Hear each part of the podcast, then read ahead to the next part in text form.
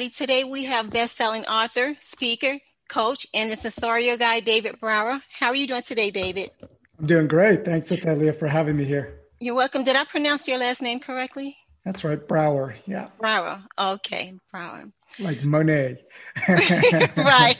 so, David is the author of Dance of the Love Caterpillars. David, I loved your book. I had a chance to read it.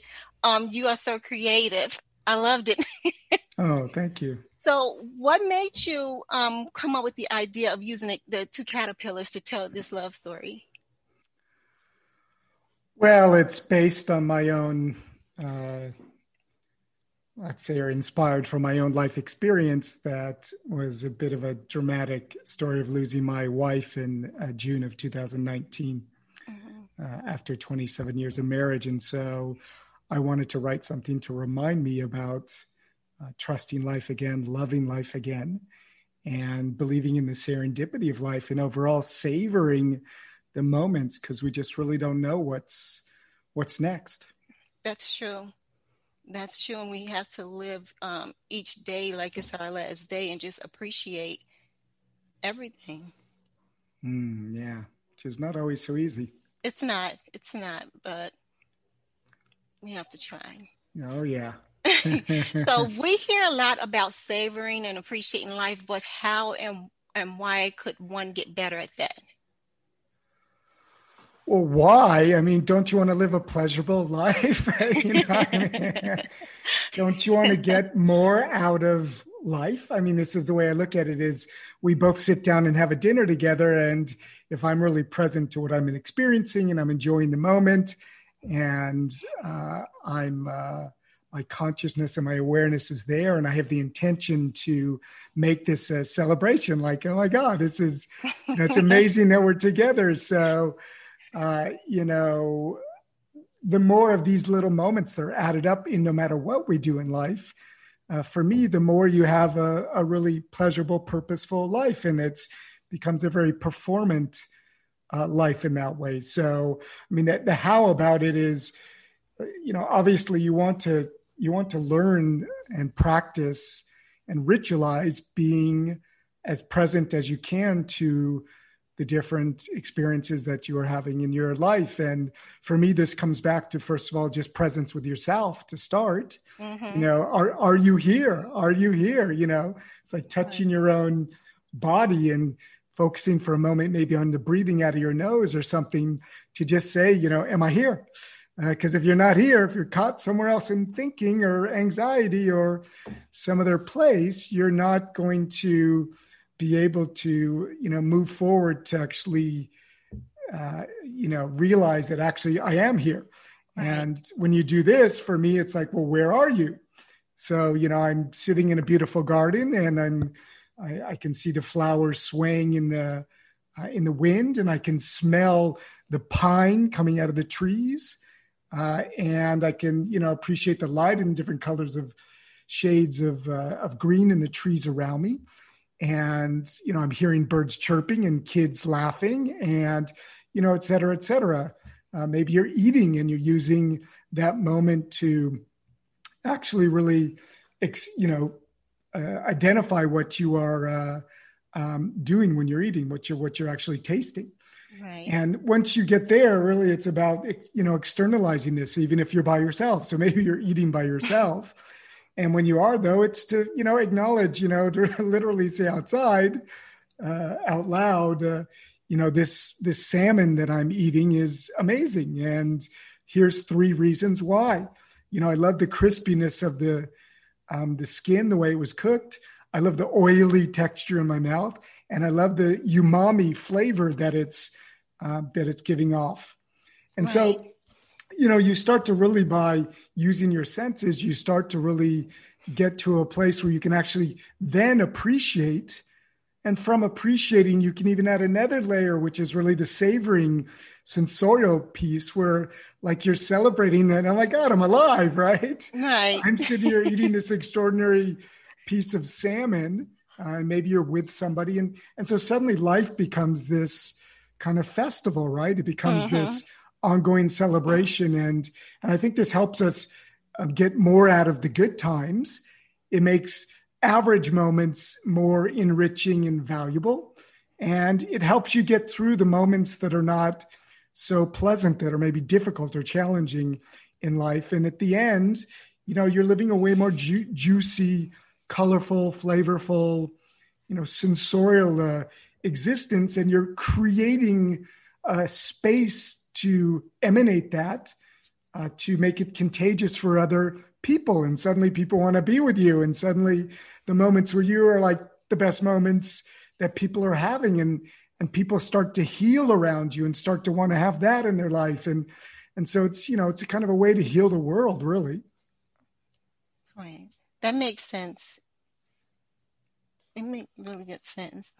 Do you feel um, that trauma or loss have to enter your life to truly make the decision to change one's daily uh, way of being and doing enduringly?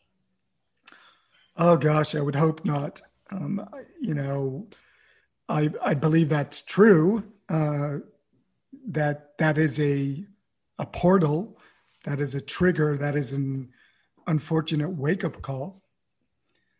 Excuse me, and mm-hmm. you could even say you know that is that is a gift is almost a way that you can look at it because when something has happened there's not really anything that you can do uh, uh-huh. about it usually except the way that you react to it uh-huh. and the mm-hmm. gift the gifts that are there if you recognize them after maybe you need to um, you know handle what you have to handle um, can open you to a, a transformation to a metamorphosis you know and what a shame if something dramatic were to happen uh, in your life and you don't you know really take advantage of that uh-huh. to to to evolve. I mean wouldn't the person involved want that for you? Know wouldn't.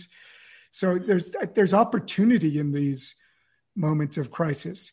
The question does become though like you just said Italia, you know do we need drama to come in? Uh, do we need so much pain that the wake up call is there? And I want to believe that for the most part, um, we we don't, uh, but that takes a very uh, conscious initiative to proactively, you know, really with honesty and self self integrity and looking in the mirror at yourself, to face what you really need to face and create a certain sense of urgency to act on what you feel is uh, is troubling in your life. And of course, this is you know this is the human condition, right? We're all mm-hmm. in our own way, at our own level, in our own universe and environment, facing uh, change, either imposed upon us or that hopefully we can choose. So it's so much nicer to choose you know like changing the way you eat instead of mm-hmm. you know having to end up dieting at some point or not being able to eat certain foods at some point because you've you've gotten you know crazy cholesterol or diabetes or something unfortunate right. uh, you know what if we voluntarily put ourselves into positions of austerity or discomfort uh, to actually help ourselves to live in a space that's more like uh, you know a gentle wave of up and down with a few extremes occasionally but that overall we have a good personal agency over how we live our lives and how we resiliently come back uh, to a sort of certain balance that is our own unique balance of going through the world. True. And David, I was laughing as you was talking because I uh, agree with you wholeheartedly uh, regarding well everything you said, but I wanted to go back to what you um, mentioned when you were saying that um, it will be a shame if we go through some type of drama or some type of trauma and we don't take that opportunity to evolve. Um, I'm actually um, working on this piece that I'm writing, and um, I touched on that a bit because I. Uh, made it a point to mention how so far I don't know if I will be I will continue to be able to do it, but so far I've always been able to take something positive from any negative um, experience that I've had, and I've used that to grow and to evolve. So when you said that, um, mm-hmm. I was like, yeah, I agree with him. That yeah, I, I I agree with that wholeheartedly. Yeah, we only we can know if we've done that. I mean, people can see that from the outside in some ways, but really, you know, our personal integrity is to be able to uh, you know, look in the mirror at ourselves and acknowledge and see that we have, um, you know, that we've evolved. Right. And it's a good feeling when you can do that when you don't allow yourself to uh, be so traumatized or so sad because of something negative that we experience that we um, stay in that place instead of saying, well, you know, this doesn't feel good. I don't want to feel like this again. I don't want to experience this again. So, what can I do to make this situation better? What can I do to uh, not uh, have to revisit the same experience again?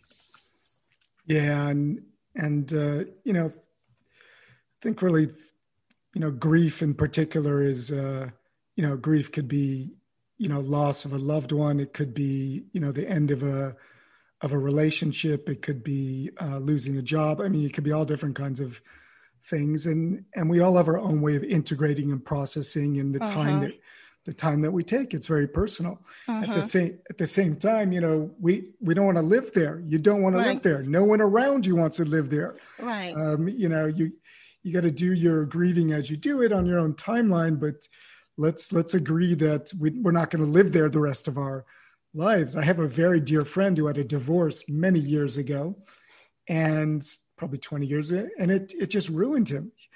Uh, he never really came back to himself. Uh, he just it was just v- very sad story. Okay so um, many years ago um, over 20 years ago, I was in a really horrible relationship. And um, I lost myself in that relationship. I was young, but uh, it was uh, a very depressing time for me at that time. Mm. But once I took the time to get myself together, I felt like smacking myself, like, what are you doing? You know, you're better than this. Mm. And once I uh, once I got out of that out of that funk, I've never allowed myself to go back there again for any situation. Mm. Yeah, bring your power back into your into yourself and right.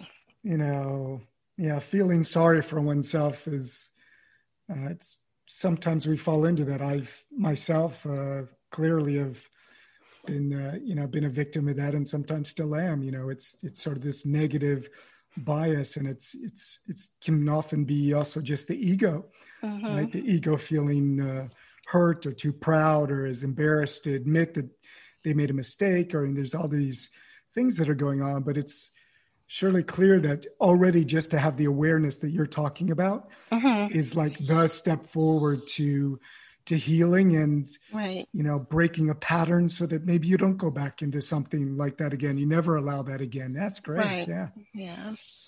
Thank you. So david you are a life coach speaker life bespoke sensorial sensorial um, event creator and curator poet and writer entertainer of sorts. But what exactly do you do for people to transform their lives meaningfully pleasurably while purposely well, in all of those different uh, areas, what I'm really seeking to do is to get people to escape their head for a moment and to come into an embodiment and a connection with themselves so that they actually can find the the clarity that's um, their truth if we can say the the congruency that is that is them so that they can make better uh, decisions about all areas of their life and, uh, you know, when you allow people to um, live a life that's, uh, you know, pleasurable, but not, you know, dramatically hedonic, right? Uh, mm-hmm. When you um, kind of hold a space for them to reconnect with what brings them joy and you let them figure out how they can get away from uh, you know the anxieties that are coming from perhaps some of the decisions and the ways that they're living their life mm-hmm. and to get back to something uh, a lifestyle let's call it that is more uh, more to their uh, really to who they want to be in the world, right? Mm-hmm. so it's it's it's helping people to come to a consciousness about kind of where they are really, and from there, what is working and what's not working, what is bringing them pleasure and what is not. And when you're able to reconnect with your senses and through your senses, there's an upscaling and upgrading, a, a higher standardization, if I can put it that way, that kicks in as you start to really notice and observe and appreciate and savor what's going on in, in your life. And when you start to do that, you start to circle upwards, you start to gravitate towards um, opportunities, and you make decisions that are more in alignment with really who you are today and not maybe who you were before or who you're worried about potentially being. And so you're you're able to dare more and you're able to scare off uh, the scare, right? And all the, the fears in a way that's um, I want to consider as more driven by pleasure.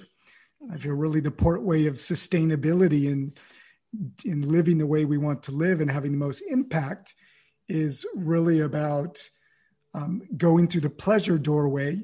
Uh, so call it joy, call it passion, call it uh, uh, what you love and like uh, uh, in in life, uh, and also bringing that into the opportunities and the situations and the work and your relationships. and the way that you you are eating and nourishing yourself, and the types of media that you consume and you know so it's all kind of a very cohesive wholesome way of looking at uh, living and again about savoring and, and pleasure i mean we're here to to experience that ourselves and to share that abundantly with others. Right. Thank you for sharing that. And it makes a lot of sense. Um, I mean, let's have more fun in life, right? I mean, you know, yeah, that sounds that sounds very, you know, cliched again, you know, but it's not. So many people are not enjoying their lives. I mean, really, like there's no there's no more fun, right? There's right. No more, it's like where where did the joy go? It's become this transactional performance for performance sake. It's only about success, and only when I get there will I have fun. And it's like, unfortunately, you know, yeah, and that's not true. It's not yeah, we don't have to live like that. We don't have to, and we can find joys in the smallest things um, that doesn't cost money. but you have to you have to um, have that appreciation for those things. For me, um, one of the things I do every every morning when I wake up, I thank God just for opening my eyes because I know there's a lot of people who doesn't Mm. They don't get to open their eyes. They don't have that opportunity. I then thank him for my mental, physical, and terminal health. There's a lot of people who's who's wealthy, but they are ill in some type of way, and so they can't really enjoy their money. So for me, I'm grateful for those things. I'm always grateful um, for my safety because this world that we live in, it's getting uh, more dangerous day by day. So those are the things that I relish mm. in, and I'm very grateful for. I never take any of that for granted. Mm, so powerful. Yeah. So, David, it seems you consider yourself to be an amazing cook and host. How can you, how did you learn to cook so well and host famously? Well, I, I grew up in, uh, uh, in Southern California, and my mom was a, a vegetarian. Okay. And so she she was an amazing hostess and we had all sorts of gatherings and there was artistic performance and she was very very gracious and you know everything was pretty and it was really nice uh, mm. but the mm-hmm. food was pretty boring uh, the food was pretty vegetarian the food was uh, you know she just would use the same spices and it just like food wasn't wasn't the part of it that was really meaningful for her. Okay. Uh, and so either she had friends who would cook or, you know, so, so I kind of learned to love vegetables with her and also hate them, but realize that they were valuable. And, um, yeah. And so next thing I know, you know, at, at 22 years old, I leave the States to go to France to only spend a year to kind of escape from going to law school, which I succeeded at. Uh, okay. And when I got to France, I suddenly discovered uh, you know, the the immense culture around food there, uh, all the culinary arts, all of the rituals, um, all of the you know insane 300 plus cheeses, um, the tens of thousands of different kinds of of wine, uh, and uh, just like really the um, the the Epicurean culinary art culture that is France, and so um, it's one thing to have that in restaurants, but even at home, people take a great deal of pride and are very strategic about um, how, you know sourcing their food cooking their food and gathering people to share in the pleasure uh, and the joy of connecting and eating and drinking amazing foods. Right. You know, so very much homemade, uh, you know, from mayonnaise, which I didn't even know before I got there, you could make mayonnaise yourself, right? How do you make that? you don't want to give the secret out? Well, I think you can find that up online, but it, it's pretty basic actually, you know. Um, and uh, I mean, you don't spend your life making mayonnaise, but right. you, you know, it's just oil, eggs. You know, it's it's a pretty simple kind of thing. Maybe lemon. I mean, it's it's, it's pretty basic, but like people don't do that, right? Right. And uh, you know, even vinegar. They make their own vinegar a lot there. Uh, um, people even bottle sometimes wine that they buy in in you know big containers of uh, of wine. So I mean, there's a lot of sort of artisanal kind of back to connecting with the this beautiful food that we're consuming, and so you have a, a much closer connection to the farmers and the merchants, and uh-huh. right, it's a very intimate. Right. connection and these people care about what they're selling you right uh-huh. and there's a relationship there so there's so much around that so i got very much involved in that. And my wife didn't really uh, like cooking too much. So I kind of slipped into that role, uh, which was a really great way to actually start to learn about foods, start to learn to eat uh, better, and like you know what goes with what, and and right. little by little, after you follow recipes and you repeat, you repeat, you repeat, and you're very present. Again, you're sensorially present right? You can't be right. cutting with a very sharp knife and not being present. You know you can't be bo- you, you can't be cooking five different dishes on high flames and like not be present. Something's going to burn. Some things are the cooking time is very delicate and short and stuff. So little by little i got really engaged in that started to love it more. You get skillful at something you love it more. The right. pleasure was the pleasure was immense I was learning constantly. I was constantly progressing. It was an unbelievable creative outlet for me, from the whole cooking process to inventing dishes to plating to decorating uh, things, you know. And you just realize that there's so much life there. And so I just kept going, kept going, kept going. And, you know, after 20 25 years 30 years you know you, you kind of get good at something if you're, mm-hmm. you're doing constantly it, doing you know, it constantly yeah. doing it and that you love that and mm-hmm. you love sharing that with people and it becomes really part of your lifestyle and you probably have fun doing it as well oh i love like, cooking it's yeah. one of the most meditative things there is and again cooking's been given such a bad rap like you know oh my god it's boring. It's a waste of time. It's too expensive. I don't know how to cook. I can't do it. Let's delegate. You know better to follow some really fat chef on television uh, you know who doesn't know how to eat. Otherwise they wouldn't or cook really because otherwise they wouldn't be so heavy. I mean right. come on why are we following people like this? It doesn't make any sense.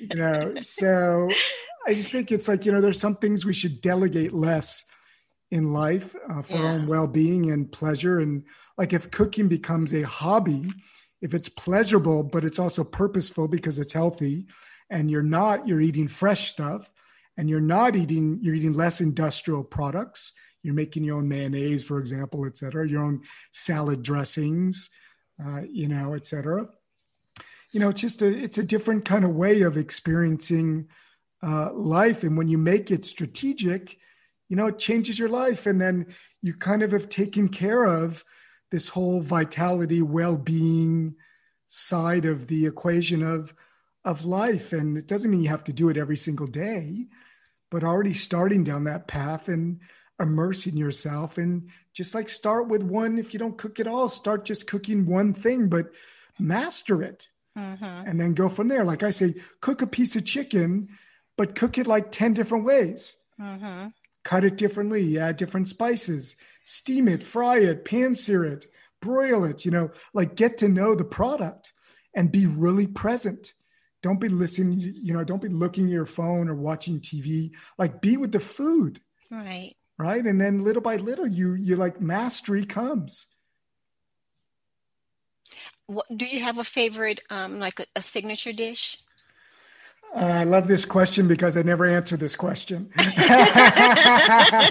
no, what I mean by that, Ellie, is like like there's I have so many things that I cook, right? Mm-hmm. And there's so many things that I love, and I love the range of being able to love so many things. But I, and I can't tell you what my favorite movie is, my favorite song. I can't. I'm not good like that. Right. But all this to say, what what I like is is um, cooking. Like like how I cook is what I'm more interested in in than and the experience of that than what I'm cooking. Okay. Right. That's that's way more uh, fascinating to me. For example, I love to cook on a gas flame stove. Right. There's right. I can see the fire, I can sense it, um, I can smell it. Uh, there's something alive about it. I'm a I'm a I'm a fire sign, so maybe that's that's a reason why. But like, you know, it's like alive compared to something like induction or electric, where it's just like this dead heat source, right? Right. So, but yeah, it's like the style, of the ways of cooking. I also like to cook. I have a convection vapor oven, which probably nobody really knows because it's pretty rare. It uh, is. Which, I was going to ask you, what is that? which is a mix. It's a mix of a uh, a vapor creating um, machine. So, like if you were to boil water and create vapor, uh-huh. mixed with a regular oven. So, all in one. So, I can cook things and manage the level of uh, humidity. Okay. And at the same time, I can go very, very high with the temperature. So, it keeps all of the uh, it keeps all of the colors in vegetables, for example. It keeps all of the nutrients because when you cook, for example, when you boil things in water, or you use a vapor thing, all the nutrients drip out of the, uh, you know, drip out of the vegetables. They, are kind of drawn out of the vegetables. This keeps all of that um, inside of the cooking space, and you don't lose those minerals and those salts and all these beautiful things, and the colors stay the same. And it's really it's a it's my favorite kind of cooking toy. So, um, when you moved into your home, was that um,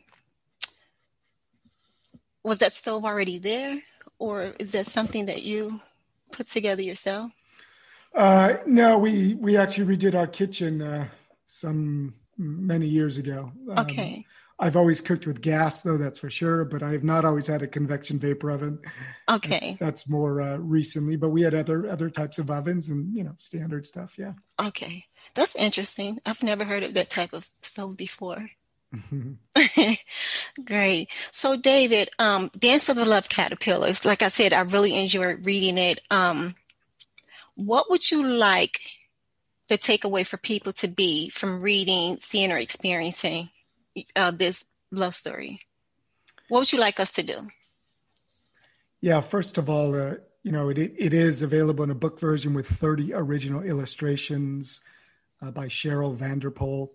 And we just released the beautiful, exquisite audio version mm-hmm. with, with, my narration and an original, um, originally composed soundtrack, which is performed by uh, and composed by Viara Ivanova Dietrich.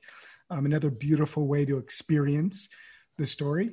Uh, you know, it's it, eh, people are getting, you know, different things out of reading it. Uh, you know, and all the reviews that are coming up and what people, the messages people are sending me, um, you know, people are receiving what it seems sort of the love medicine that they're um, needing or wanting to receive, receive mm-hmm. in, in the moment that they and read it. And many people are reading it multiple times because in a different moment, in a different mood, uh, in a different place, they they actually get something else out of it, or they're getting a deeper uh, interpretation, or something else is going on there that they didn't notice, or that was um, me.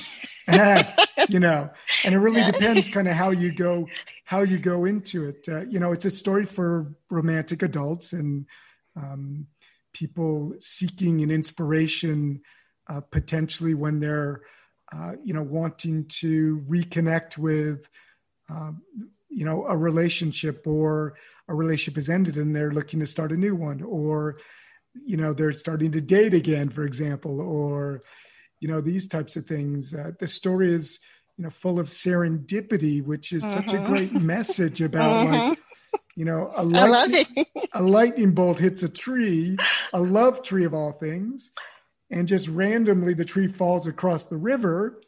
And so that enables these two caterpillars to actually cross, and they don't know that each of them are on the other side of the river. They can't see.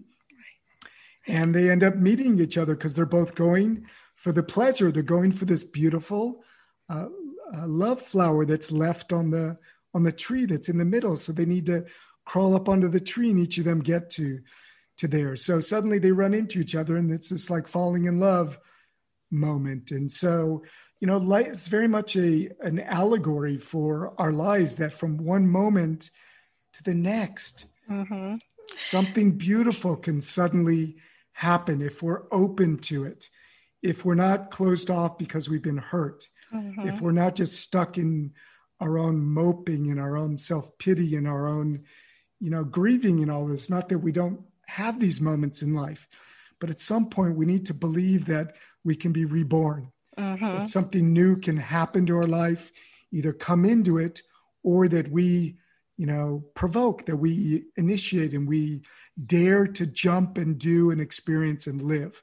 Mm-hmm. And when you do that with an open heart, a brave heart, because that takes bravery, and you do it again and again and again and again through life, no matter what happens, this is when you're demonstrating that you you trust life. Mm-hmm. You're going to trust it again no matter what. And what this means is that you love life. And so you love yourself in life. And through this, you get to a place of appreciating life. And from there, again, you know, it's all about then savoring what what you've created, savoring the moments, making them as sensorially pleasurable and purposeful. And so perform it in your life. Uh, as much as you possibly can. So the story is really an inspiration to uh, to support people, to to remind people. Uh, and I reread it all the time. I'm uh-huh. constantly uh-huh. reminding myself, David, stop complaining, stop feeling sorry for yourself, stop listening to these. Uh, negative thoughts. Open your uh-huh. heart up. Uh-huh. Get out of your house and go meet people. Go create the life that you want, you want. to live mm-hmm. and be courageous about it. Mm-hmm. it. the story was well, well written. I love um, I love the whole story, but um, I love the part in the end where they were, or towards the end where the two caterpillars were thinking about how they were going to transition from a caterpillar to a butterfly, and um, will they still be able to be together if that happens? Mm. And they decided at one point to let's not think about that. Let's just enjoy what we have now. And I just thought that was beautiful.